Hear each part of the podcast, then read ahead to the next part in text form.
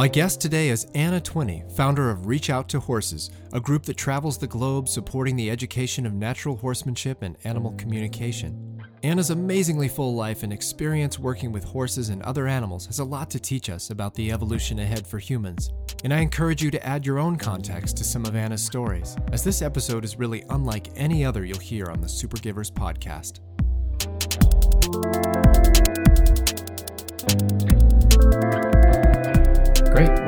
I'm here with uh, one of my teachers. I can call you that, right? um, at least one time. Yeah. Anna Twinney. Are, where are you right now? Are you in Colorado? I'm in Colorado. Yes, in Elizabeth, Colorado. Thank you so much for being on the show. It's my pleasure. With all that you do, if someone were to have just 20 seconds to hear a description of how you show up in the world right now, how do you describe that? 20 seconds, eh? it, you know, if, if you give me the poetic license, I would say one way to say it is is a speaker, author, life coach, animal communicator, horse whisperer. These are kind of words, right? They're words and titles. But what does it truly mean? It truly means that I'm going out there to make a difference. And my life purpose is to give a voice to the voiceless. And it doesn't matter if that piece means that we're looking at children or women, men, geriatric individuals, pensioners, mm-hmm. or indeed if we're looking at the foals, the mustangs, the problem children of the horses. Indeed, my job takes me all over the world and I can talk to all species. So, yes, you know me in the capacity of horse whisperer, but the glory really is that the horse whispering opened the door up for the telepathic piece to really take a hold and for people to embrace it and to look at the extraordinary gifts we have to give a voice to these animals, not simply through body language, but through that energetic exchange, through the nonverbal, through the silence, through the mind. And for me, that's the difference. So I guess I like to say that I do my best to shine my light and bring a difference in the world today. When, when in your life did you first realize you could communicate with animals in this way? I'd love to tell you that it was as a child. And I'd love to tell you that we all have these imaginary friends and play outside. I had the fortune to grow up in Germany, in rural Germany, where children were allowed to be children and you could venture out all day. But I still raise that question of was I really talking to animals then and calling in the birds or the wildlife? I don't think so, not so much. And I think I had to go through a ton of grooming, honestly, of touching, handling, learning, and having big spills along the way. So, my first true, true recollection, and this is being exceedingly honest because I hear everybody say, Well, I've done it all my life. And I'm sure we do, Jesse. I'm sure we do connect and we see people being drawn to animals. But the truth is, I was in California um, I was at Flag Is Up Farms at Monty Roberts. At the time, I was the head instructor there. And I remember clearly walking down the aisleway and seeing a vision that was not mine. That was the animal communication class, um, or the piece that really blew my mind. Now, if I need to separate this a little bit, of where did I know that I had horse whisperer capabilities? Well, when I took a year sabbatical and began to explore it. And and really de- delved into it, developed it, and went all the way to California to leave everything behind to say, there's something to this. And I want to bring it back not just to the British police force, but also to all horses in the UK. That was the vision. That was the vision.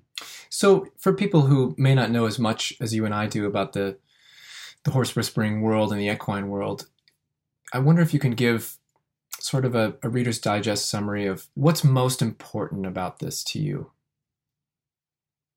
For me, and the word that I like to pass on, the forward, giving it forward, paying it forward, and the importance would be who we are in the world. If I can give you one word, it would be authenticity, it would mm. be hmm. congruency, because that's what it is. It's all about people taking ownership of who they are and really looking inside to understand what they're bringing to the table. And that means becoming authentic. So much to that because we could see authenticity as lying to oneself or indeed who we are in the world. But a lot of this is about getting to know ourselves, to say how I move. Oops. oh, I can't turn that off. You're sorry. that's, that's one of those wonderfully human moments of, of congruency. yeah, because I'm thinking if I mute you, I mute everything. Okay. But um, it's about the congruency of realizing that our language consists more of words than words and realizing that there's unspoken words between us that we're watching people's eyes and if we're truly listening we'll see how deep their emotions flow underneath. We can see congruency between the eyes and the body language. You could learn to read facial expressions and movement and identify pain but this goes far beyond that. What are we picking up you know those those waves between us? What are we picking up energetically? And it's that congruency that i'm talking about. Yeah. the animals live there. Every animal lives there. They're pretty congruent you can see the worry concern fear excitement in the eyes and it will be matched in the body then they're not going to lie. And so it's humans that have learned to put a face on and put a mask on. And so with the horses in particular, over any other species, you can't lie. They'll show it. You know, you could have this quiet horse and bring a lot out of them. They could be shy and you could come in too bold, and so thus you couldn't catch them or get close to them. But somebody else could have the same body language and the horse would stand still. It's not all about body language. So, therefore, the intention plays a part, the agenda plays a part. And I feel that this is my biggest piece that I impart with people. It's not the horse's fault, it's not the animal's fault. We need to understand their culture, their dialect, their dialogue. But ultimately, we need to understand ourselves in order to know what we're causing and how they're responding around us. Yeah, it's it. Forgive me. I'm not trying to uh, lump you in here. It, it's a similar message. It sounds like that some people might be familiar with the work of Cesar Millan with dog training. I'm not saying you come from the same perspective or not, but um, more the focus on let's let's focus on the human part of this and how we can get ourselves right. more more attuned and congruent rather than sort of um, like scapegoat the animal at worst, or at least like lose ourselves and just focus on the animal. Does that seem a fair comparison? Well, actually, no. Okay, okay. but it, it opens that door for me because it's a beautiful door to open. Because, yes, for the naked eye, when we look at dog whispering or horse whispering, we look at we're looking at taking responsibility. However, more of the traditional animal whispering is dominance based. And we're looking at dominance meaning force or firmness. And our view, our mindset put upon them. This is different. This is the part of looking at their culture to say, well, a horse in a 12 by 12 stall, that's not right. Their culture would be, or their, their habitat is to live outside. Their culture is to live in, in a herd. But beyond that, now, beyond that, it would be very easy to look through a horse's eyes and say, well, they're rough housing. They're biting each other, they're kicking each other, so that gives us permission to do the same. Well, they do dominance, that gives us permission to do the same. They don't. Most horses aren't dominant based, most are passive leaders. They don't kick the other's ass, honestly, or hiney. They don't do that.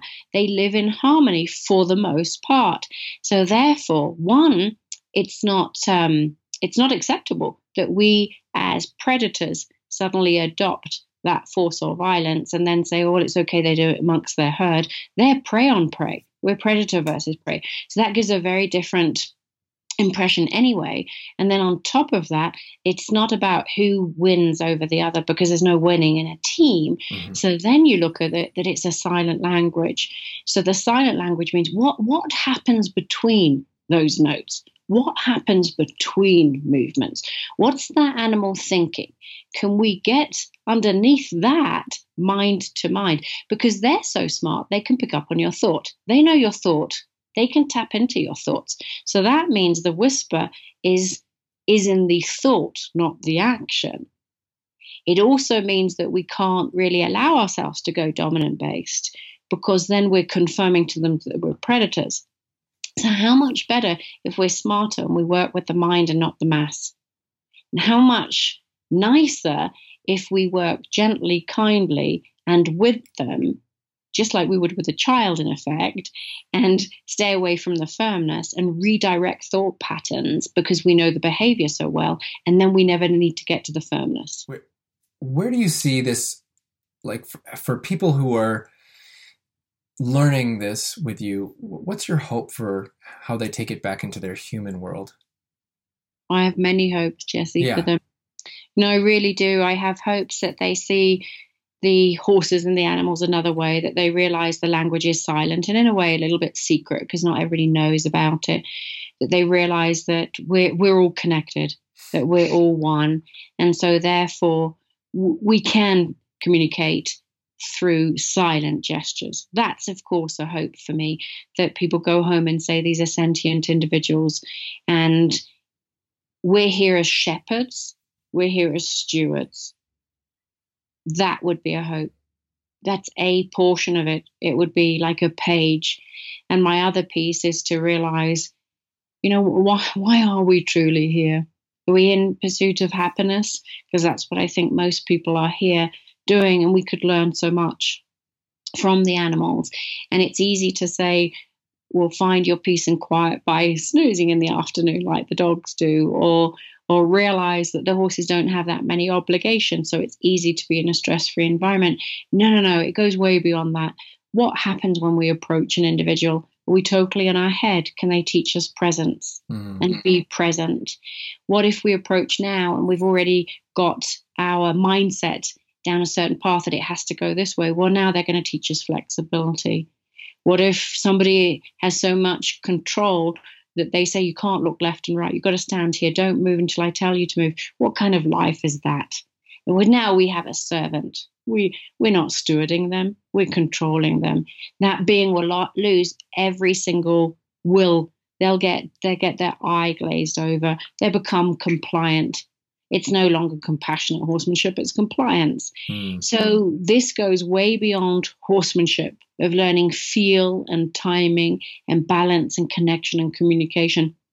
This, like you just said, goes that step deeper. So it can be superficial that people say, Hey, I learned to communicate silently. Or they take it upon themselves to look inside and say, How do I take this home? Do I learn to be present? And in the present moment? Do I learn that flexibility is the key? You know, do I learn to feel again?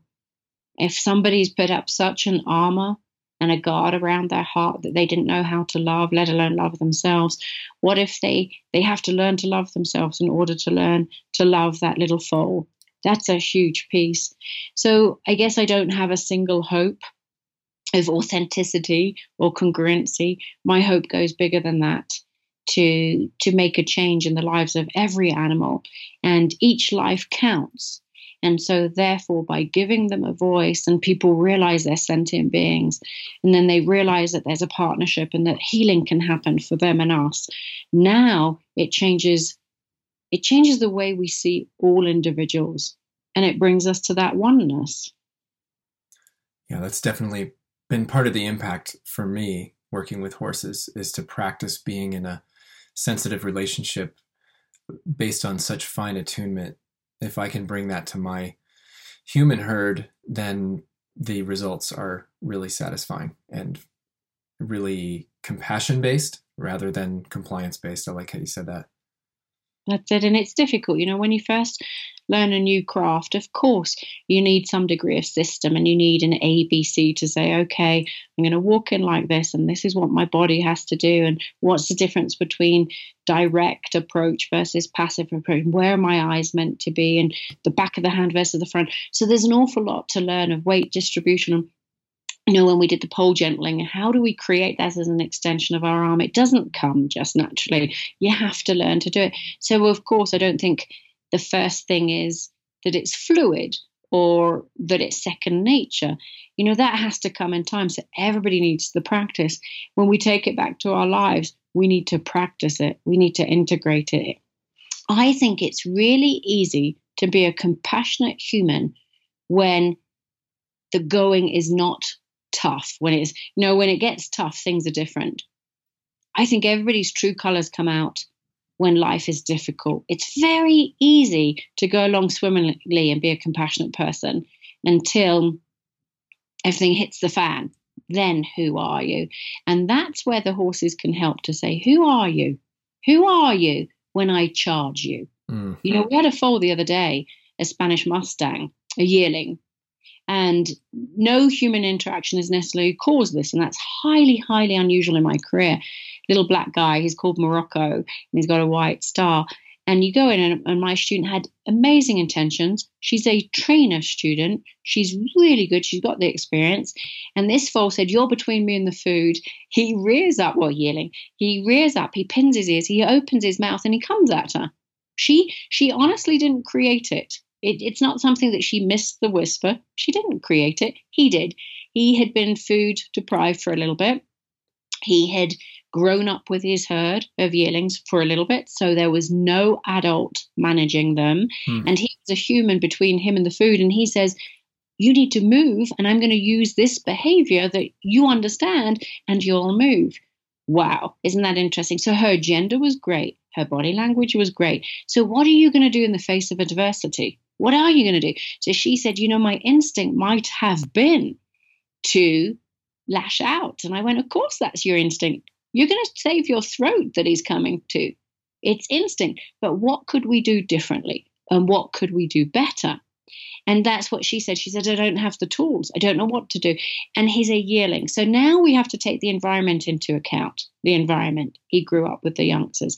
Now we also have to take into account that he didn't have endless food. So he's worried about it. And we also have to take in into account he didn't mean it. He was simply protecting his food and she was in the way. So that means it's not like it's learnt behavior that he's acting out towards another it was his reaction. So we have the duty to teach him another response to say, that's not okay in our world. We won't meet violence with violence, but we're going to move you off that food in a way you understand. Eyes on eyes, shoulders square. I'm going to stand my ground. You need to back off.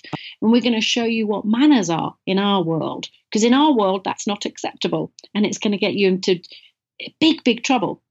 And so, my point, my point is sometimes we need to expose ourselves to bigger things, Jesse, to say, how would I react? What would I do in a situation that's unfamiliar to you? And that's where the horses bring it out. They bring out the truth. What would you do when you don't know? Who are you when you don't have the formula? Mm. I love that piece. Yes. That's what you take home. You know, for me, that's what you take home because that's what you're going to do to the kids or the wife or the, you know, the missus, whatever, the the people, workers. That's what people do. Um, so the more stress in our lives, the more we become reactive, and so therefore we're learning to. There's my boy.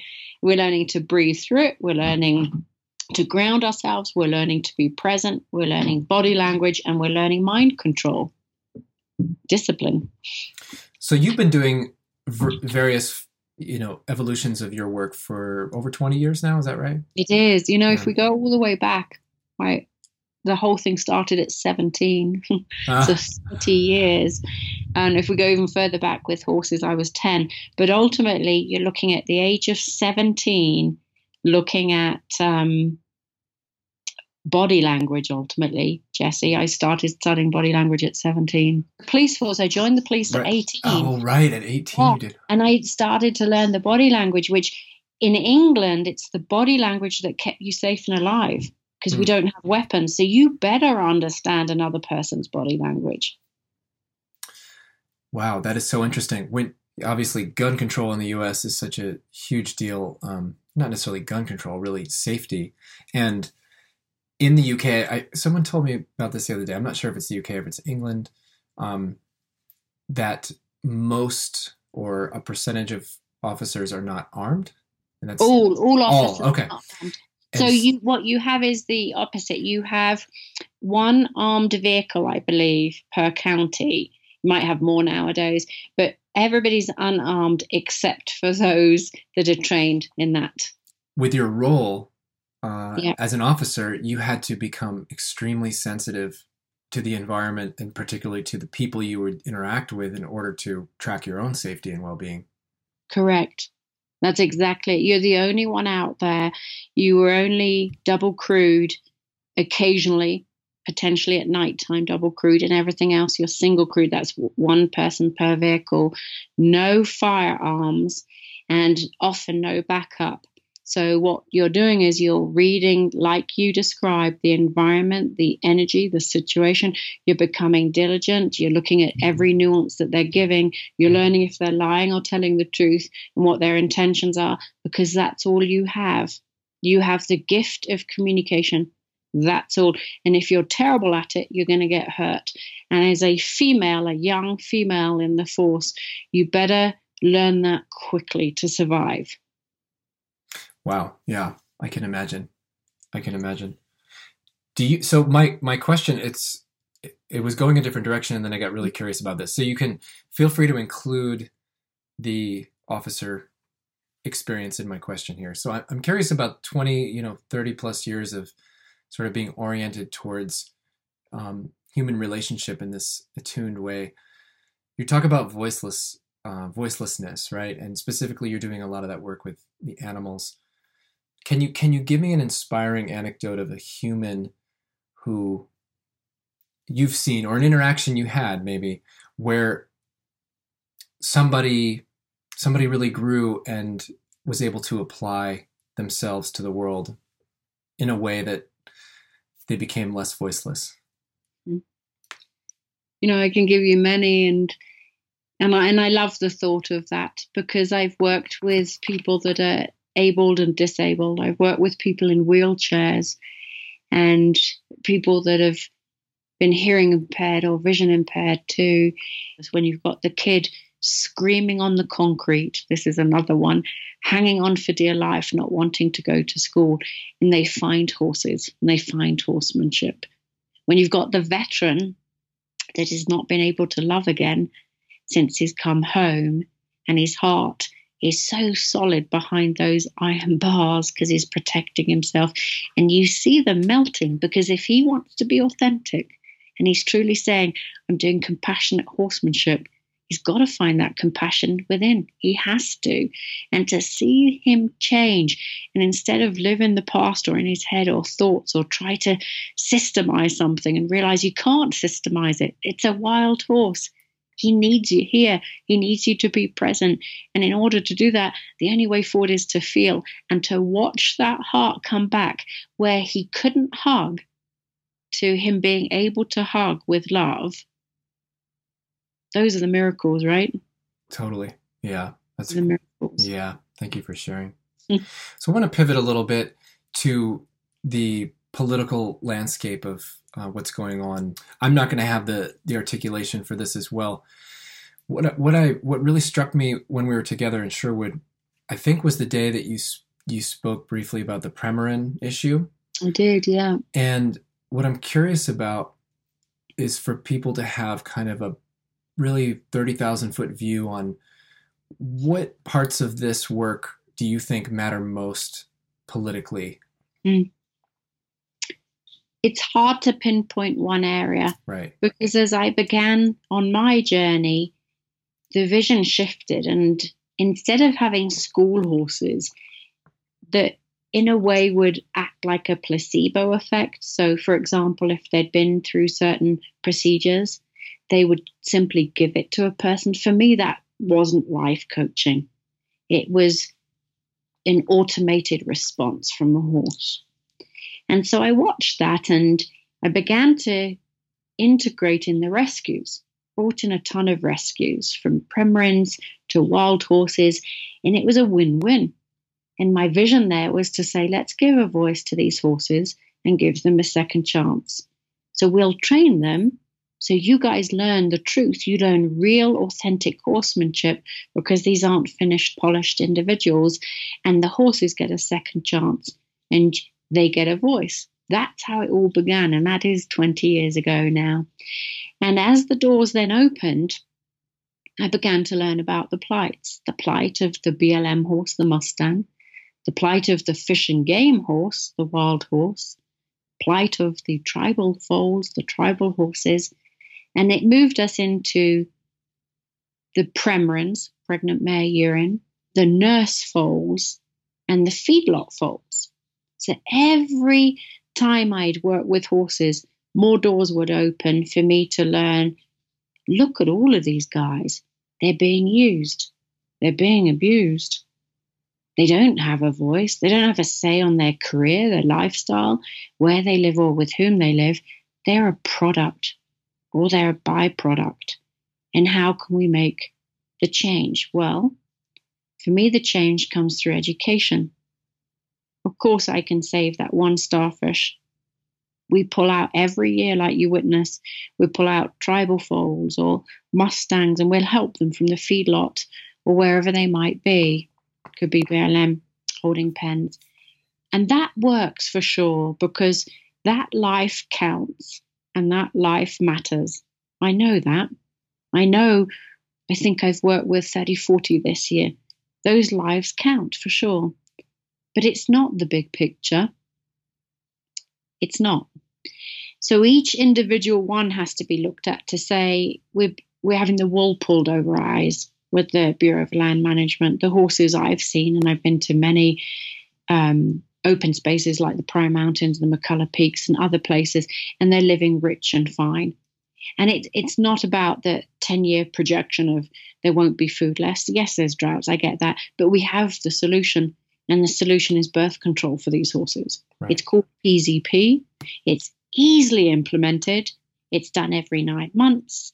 You get volunteers to do it. $27 a shot and you don't have to have any horses in holding pens, and the numbers would be kept low, and everybody has birth rights. We have solutions. So there's the political piece, which is saying, you know what, there's they're, they're eating and grazing the land down from the cows. No, they're not. We're talking about water, we're talking about oil, we're talking about gas, we're talking about housing and farming, not the one thing you're telling us.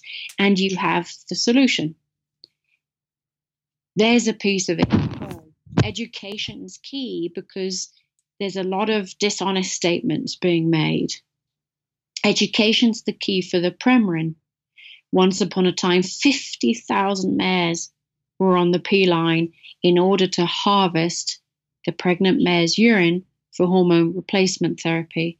So that meant that the 50,000 mares had to give birth every year, their baby a byproduct purely for mankind. Now, this bit is interesting for you because let me let me just pause you for people yeah. for people who may not be familiar. Just to clarify, you're talking about hormone medication for humans. Correct, and yeah. it's hormone replacement therapy for women. You know, going through the change that don't want to go through the the hot and cold flushes and so on. And it's interesting because because it's a life for a hot and cold flush, right? And the doctors, I believe, are educated on the fact that these horses are living freely. So they look at, well, horses are fine, foals are fine. What's the problem? Well, you know what? They're not living freely. They have to be in a st- small stall, standing up, concrete with a bit of straw, and they have like a pee sack attached to them. Their water's regulated, so their intake of water, and they collect the urine. They're not free. Their baby's taken from them at three months of age, first sign of frost. They never see that child again, and that child is slip, shipped off in a trailer to the feedlot. That means slaughter. They go back on the P line. So that's really, really harsh and cruel. And when you know that there's a solution out there there's no need for any of this. And this, this is the thing there's a solution to the wild horses. It's not a problem, there's a solution. It's not the same with the HRT. It's not a problem. You know what? Don't do it. I understood that there's 19 other alternatives on flowers. We don't need this. There's other alternatives. So it's all about educating the doctors, educating the people because the pharmaceutical companies are going to create the drug it's a billion dollar industry they're not going to stop doing that and they never will because it's a billion dollar industry so now we have to educate the doctors to say could you prescribe something different more plant based see once upon a time when they were doing it here in the united states they got sued and um, wyeth got sued and they got sued by so many people it's my understanding, for cancer and blood clots, that they took it elsewhere to Canada. And then Pfizer took over, and Pfizer is still harvesting this and creating byproducts, etc. So they're not going to stop doing it. And without the demand, they won't stop. the key is the education to say, look at this foal in the eyes, and can you be responsible for him going to slaughter? Really? They're incredible beings, incredible. And the horses are here to help beyond taking us around on horseback or pleasing us through performance or farming in third world countries. They're incredible healers and life coaches. So they've created another niche for themselves. And given the opportunity, we can manage the quantity of unwanted horses here with great ease. If you wanted to mobilize anybody who's listening who who wants to be involved in either supporting the solutions you're talking about with the BLM or the Premarin um, herds, how, where would you direct them? You know, there's so many ways. One way, of course, is to pick up the phone and, and call the senators. And I and I question that, Jesse. I really do. Of how much does that make a change? I feel like this. It it's all about solution based, and there's been a number of documentaries created about the plight with the American Mustang, but it has to be solution based, and the solution is PZP, birth control. And so it's about bringing that to the forefront of individuals, going to the local BLM um, management, Bureau of Land Management area, and saying, Are you doing PZP? Are you supporting it? Do you have a volunteer base? Can we get trained up to do it? You could. You know, there's a couple really cool ones like the McCullough Peaks. They have Friends of a Legacy, Hmm. And they created a volunteer program, and it's the volunteers, amongst others, as well as the BLM staff, that go out and administer the PZP. So they might check on the water. They might ship in water or get funding to ship in water if there's um, a drought for that year. So there's a number. Of, there's another one called Friends Friends of Horses here in Colorado.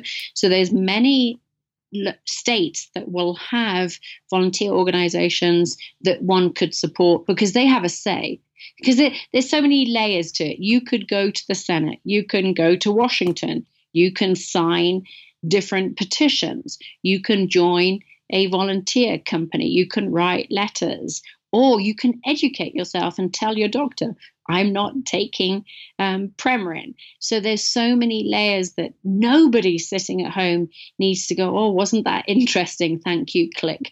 Put the phone down and we're, we're ending the conversation. no, there is a call to action here. And the call to action doesn't mean you have to adopt a horse. Mm-hmm. And it doesn't mean you have to you know have millions of dollars to be able to allow them to roam free on your land you can educate yourself and then spread that wisdom. And there's a lot that people can be done doing even in the comfort of their own homes. Awesome. Thank you. Thank you. Um, let's give some space for you. I would love to know you know what workshops and projects you're most excited about for 2019 isn't it interesting i love the way you say most excited because there's nothing i don't do that i don't have a passion for and so when you continue coming back with me, you're going to see that, Jesse. You're going to see, I love my foal gentling. I love my Mustang gentling. These guys are the Wikipedias of the horse world. They're incredible. You want to learn about feel and timing and energy and movement, you learn from the wild ones. Nobody knows it better than they do. You look at them the wrong way, they're gone. You know, you think too far ahead, you're going to get hurt. All of these wonderful things. Huge passion. But I have other passions too. And my other passions include from the ground up, taking the horse whispering all the way through to say, let's help that colt for his first day of saddling. Let's make this day one of the best day of his life, not his worst. So, not make it dominant space, but truly work with him at a speed that either he learns he can do, so he gets self empowered, or at a speed that we slow it down a tad because they need more time. So I love my colt starting and I love the programs where people come for a year. So it's not literally a year. Like the holistic horse course, it's it's two weeks, so 12 days or 24 days all in and you see people learn the psychology and the herd dynamics and the culture and the body language and intention and movement and self-awareness we put all of that into the program so you can imagine if they decide to do four weeks back to back they excel or they decide to come two weeks in another year, another two weeks. That for me is class as a foundation. You can be an equine enthusiast, a manager, a groom. You could be part of a therapeutic riding barn or a rescue or equine coaching. We attract them all. That course is only once a year. It's in Oregon next year. That opens the doors for the really passionate people. And they move into the foal gentling and the mustangs and the colt starting and so on. So we have the program for people to get their toes wet if they've been a groom or they've been a mother on the sidelines or they've had an injury or come back to horses after 40 years.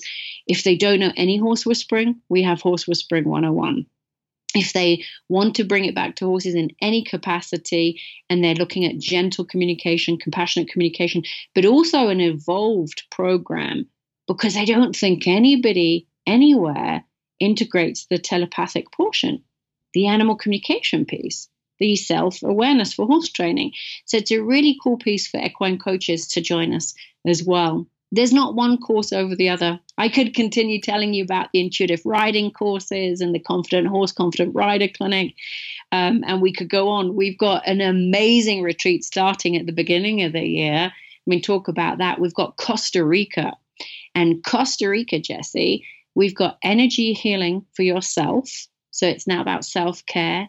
We move into life lessons for yourself at Liberty. So people walk out with a life lesson from a horse, so life coaching. Then we've got the horsemanship piece and the Reiki for horses, so they can take the energy healing to the horses as well as riding in Costa Rica. It's like a dream retreat. Sounds like it. Uh, you're getting buzzed right now by a future participant. I know. I want to go to Costa Rica. Yeah, call, call to action. there it is. There it is. And it's around it's around Valentine's Day, so we designed it that people could come. You know that are, are wanting that adventure. You're you're riding horses in Costa Rica by Arenal Lake, and you're going to go out there up to the volcano area or around the lake. It's just phenomenal. And because of the volcano and the jungle, the experience is truly heightened. So, for those that are looking for their own self care or coaching, so every coach needs to be coached, mm-hmm. or we're looking at, you know, a life changing situation that they're coming to, that they're involving horses, and it's all around horsemanship because it's from the ground up and into the saddle if they choose and into the wilderness, wilderness and jungle. Mm. So really neat. So I so I have about three retreats a year. One includes the Wyoming, where we do healing for horses, and then the White Stallion Ranch at the end of the year, which is animal communication and self development. Really neat. Amazing. So there you go. Hopefully you hear my enthusiasm. Uh yeah, I think so. I think it comes through. I I want to jump back really quick. I thought of two things that I think are really relevant. So you are a spouse and a mother um, to humans. That's true, yeah. And probably more. Um, so I'm curious to know you're talking about life lessons. How, how would you say you've most benefited in those relationships with your partner and son from the work that you do with horses? Oh, I was going to tell you a funny story, wasn't I, um, earlier about the Premarin? And um, it, it's kind of reminds me of Joseph because he was born seven seven weeks early, mm. and um, it was funny during my contractions. I, in between spacing the contractions, I was educating the head of the Missouri hospital on Premarin. Of course and, you were. and, and, it was, the, I say, the cutest moment because he said, okay, contractions stop. And I thought, okay, I've got a breather here. I can teach him about that. And he was so kind. The next day he came in to the room and he checked on Jojo. It was really cute.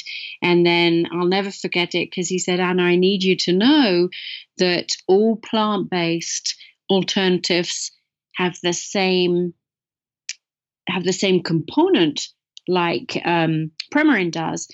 All of them can cause cancer. He said the plant based don't not. And it was a huge piece for me because here I was going around saying you might want to choose plant based because Premarin is known to cause cancer, everything can. Everything can.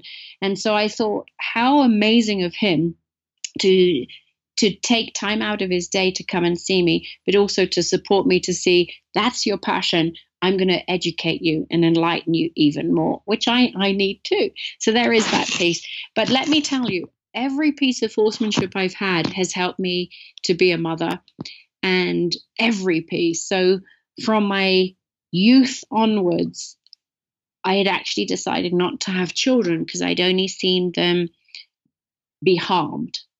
They were either being harmed, hurt, or they were causing pain and suffering to others. And I'd made a conscious decision that I didn't want to contribute to that. And it wasn't until my late 30s that I changed my mind and thought, you know what, maybe Vin and I can create an individual being that's actually really loving and hopefully and potentially could contribute to the world in a good way. And so Joseph was born. And everything I've done with the horses has helped me. Every learning style, every teaching style has come across. And they've mainly, mainly taught me my biggest lesson is to be present. Mm. And I vowed to myself, when I'm with him, I won't be thinking of other things or moving ahead or not noticing or looking back, going, well, what did we do there? I would be totally present. And of course, there's times we have to work, but that's not my present time, right? It would be put everything to one side and now the focus is on you. And I feel that that's a huge, huge piece. And if I come into a challenge, Jesse, I do look back and go, oh, what's he really trying to tell me here? Yeah. What's he really trying? You know, you know, I, I I'm like everybody else. I'm going to fail. I'm going to make mistakes, but I do look and go, what's he really trying to say? Uh, you know, he's got his words and he uses his words exceedingly well. But what's his body language saying? What's his action saying? And so that's been unbelievable support, which in turn has helped us heighten his intuition and really focus on the fact he talks to animals. He knows what they're saying, he senses it, he feels this. He's an incredible being that instead of shutting him down to say, well, that's that's just your imagination. I don't do that. I don't shut him down. And I've heard others do it. I've heard others, teachers of his or other people saying, well, they don't exist or that's not so. And I'll take him home and I'll go, Is that what you believe? Because listen to your heart, believe it, and we'll have talks about it. And it's a huge piece to realize, yeah, it, not everybody understands, not everybody's on the same page, not every everybody believes like you do, Joseph, but this is why, and this is what you need to do, and this is what you need to keep within yourself. Keep it alive. It's been a huge piece. Awesome. Thank you. Do you have time for one more question? Yes, and I, and I don't know if you do the same thing with your children. I don't know what you walked out of the clinic taking home with you because every time I'm with these guys, they'll remind me of something else. Yeah. And then it reminds me to take it home. I, I think, you know, in my, I feel really fortunate to have my background in, in psychology and human development and um, counseling.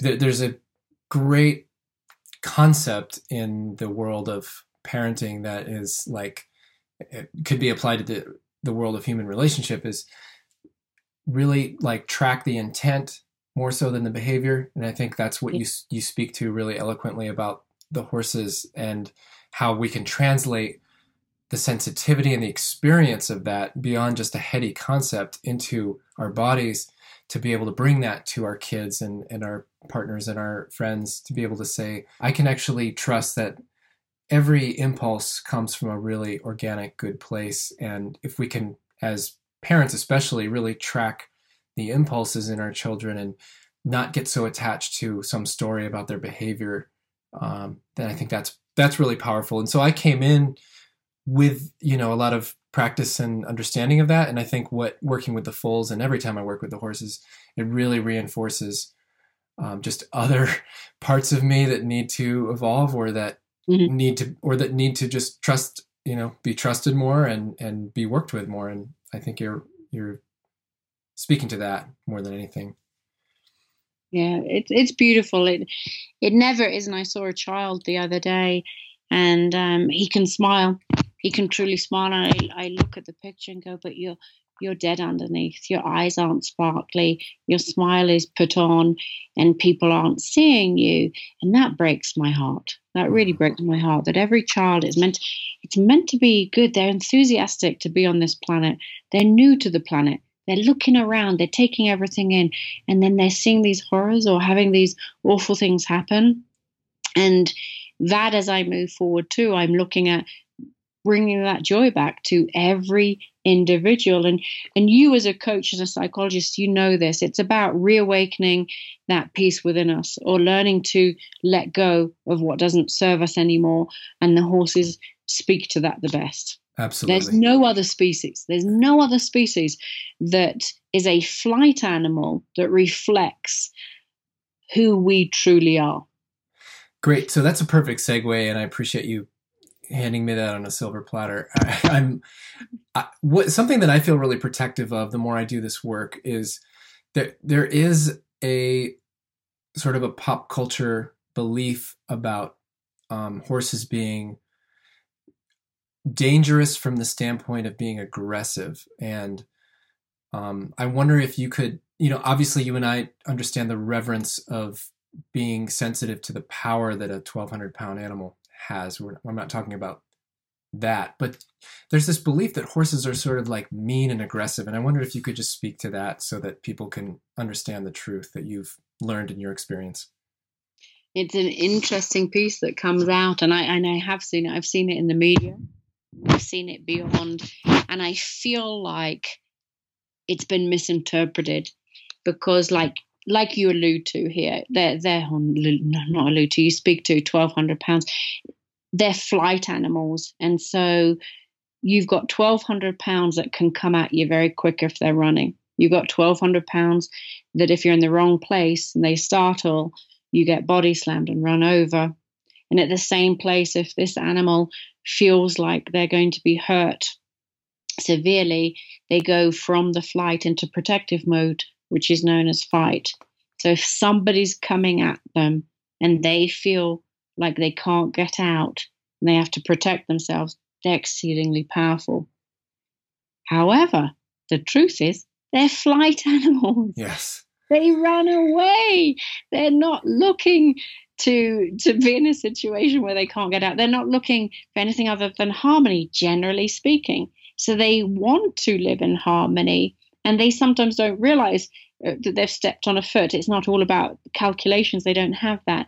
So here's the thing they do live in harmony, and yes, they do have discipline within that because otherwise you couldn't live together. Every cog in the every cog plays a part so every herd member plays a part and everybody has a role and in a sense they're equal for a passive led partnership they're equal. So the mums and the caretakers and the kids and and the elders, everybody's equal. It's only when you get a dominant stallion that it doesn't look equal. He kind of towers above them. So yes, you you've got somebody that's exceedingly gentle. Now look at it this way: this individual can nuzzle you with their mouth. They can touch you. They can feel that minor insect on their skin. They can read your emotions and their sensitivity. They can feel barometric pressure changes. They're so sensitive that they love and want to be loved. They prefer to be in a herd environment, so togetherness counts for them. So, yeah, they're exceedingly gentle if they're shown how to be. But they have to be shown how because for them, they see somebody there that could potentially hurt them. And if that person comes in right away and introduces pain and fear, then either they're going to be overpowered by that person or they're going to fight back or or what? They shut down. So at no point do we need to bring our power in. It's, it's a it's a misbelief it's a misunderstanding that you have to hurt them first before they hurt you. Their eye is the softest you'll ever know. Their muzzle will touch you. It's like velvet. You can snuggle up to them and you can lie on their backs. They allow you to ride ride you. They take you into the sunsets, right? Everywhere you want to go. So ultimately, they're seeking to be to be quite gentle. And as they get introduced into our world, that's what they need to be shown. If they're shown anything other, Jesse, it can open up doors. Oh, I just wanted to point out because you've said this a couple times, and for many listeners who aren't familiar with, you know, the horse world, I think the reason why Anna's saying they need to be shown, it's it's that not that they don't know how to be or they're they're not complete or something. It's that they can actually um, they can receive undue penalty in a human world. If, so it's more it's more about kind of readying them for humans, but it's not that there's anything wrong with the horses. Thanks. Go ahead. No, no, and it is that. Yeah, sorry if I kept on repeating the same thing with need to be shown. It's that thing of if they're saying, How close may I come to you? And if you don't say, Well, actually, could you step back a foot? They might come closer because they want to nuzzle, snuggle, be close, or push you. So they have to get accustomed to our world. If, for example, they think it's okay to smell you and then eat your clothing, You've got to show them that actually it's not okay to eat my clothing or pick me up and walk off with me. You know, where they might say to their own kind, glance and then nip them because it's okay in their world to nip another. It's not necessarily okay in our world because if you nip us, we're going to get bruised where you might cock a leg to say, Could you back off and tap an individual on the shin? You can't tap us as a human because it would hurt us. So they have to be guided also as to what's acceptable and what isn't acceptable because they're used to being a tad firmer on each other. And so that's where we have to guide them a little bit too you know yeah well and and that's my point that i want listeners to understand is when you're speaking about this it's because if a horse acts that way. If you if you train or if you you know gentle a wild mustang and somebody adopts that mustang down the road that mustang could be sent away if if they if they do something that's just quite natural and non-malicious. So that's what i want people to take from from your reference there. Yeah. Thank you. Yeah. And that's not the horse's fault. No it's not. Yeah. And it's not you know uh, I, I could tell you so many stories, but a very brief one. We had a Mustang come in that had been round penned. So this means a wild horse had been driven in a round pen extensively. And instead of simply just fleeing out of fright, he he challenged and he challenged with kicking up both hind feet, so double barreling. Well, that gets them in trouble because then they get whipped. And so the whip caused him pain and he fought back towards the pain. So he ended up coming to me for gentling. He'd never been touched by a human. So his first introduction was to be chased and abused. First introduction. So now he had the title of killer horse. Hmm. Killer horse, savage horse. And so that's where we need to take responsibility to say which hum- human would chase another in a round pen? He's a flight animal. He's going to drop dead before he becomes submissive, or he's just a submissive individual. That's where the education comes in. Stop round penning wild horses. It's not okay. Hmm. And when they defend themselves, they get a bad rap. So you've got to understand the culture, which is to invite them to you, invite them to you, get them to trust you, get the trust down, and everything else will follow. Well, I can speak as a student of yours that anybody thinking of looking into one of Anna's programs, uh, if, if any of where she's coming from really jives with you, I highly recommend checking it out. It was incredibly um, transformative for me. Is there anything else you'd like to say before we wrap up? Anything we didn't get to mention? I loved our course together. we had a great time. We had such a diverse group and we were fortunate this year. We had never opened it up to the public quite as much as we did this year. And we had 12 unique individuals. And what that group did, they proved to everybody, they proved to the world that somebody can come in as a novice. And so you you have an individual that doesn't know everything about a wild horse and their needs and their desires, and everybody was able to put the first touch on there, and the first halter and the first leading and everybody had amazing intentions. Amazing intentions alone don't do it. Love alone doesn't cut it. The love can't conquer everything because you need some knowledge behind it too and to know the cause and the effect and the agenda. And it was incredible to watch the transformation from individuals. It's my hope that everybody took something home, just like you discussed, Jesse. Mm. It really is because these horses teach us so much more about horsemanship and they're so much more delicate. You know, there's such strong warriors and yet exceedingly delicate underneath. Beautiful. Thank you for that. Uh, where should people go to check out more about your work? Well, reach out to horses. Reach out to horses is the place. I'm hoping we will have our new website up and running at some point. Okay. There's some setbacks there, but um, it looks a little archaic right now. But we're moving into the new one as soon as we can, and it would be wonderful to see people. We honestly have so much to offer from from wild to domestic, from from little ones to big ones and geriatrics, from on the ground into the saddle, and everything in between with energy healing and animal communication too. So it's a really comprehensive program. And for people that are looking for more evolved horsemanship or intuitive horsemanship, we are the place to come to. Right on. Right on. Well, thank you so much for being willing to be a guest and um, for all the amazing work you're doing in the world. It's my pleasure, Jesse. To check out more from Anna Twinney, head over to anna20events.com. You can also connect with her work on YouTube under the Reach Out to Horses page. My question for you is this Where in your world could you use a little more partnership or cooperation? And what would it take from you to make that happen? This has been the Supergivers Podcast, and I'm your host and producer, Jesse Johnson. To hear past episodes, you'll find the show on iTunes, SoundCloud, or Stitcher. If you're inspired enough to write a brief review on one of these platforms, please do. They help so much. You can learn more about me and my equine leadership work at supergivers.com. Thanks for listening.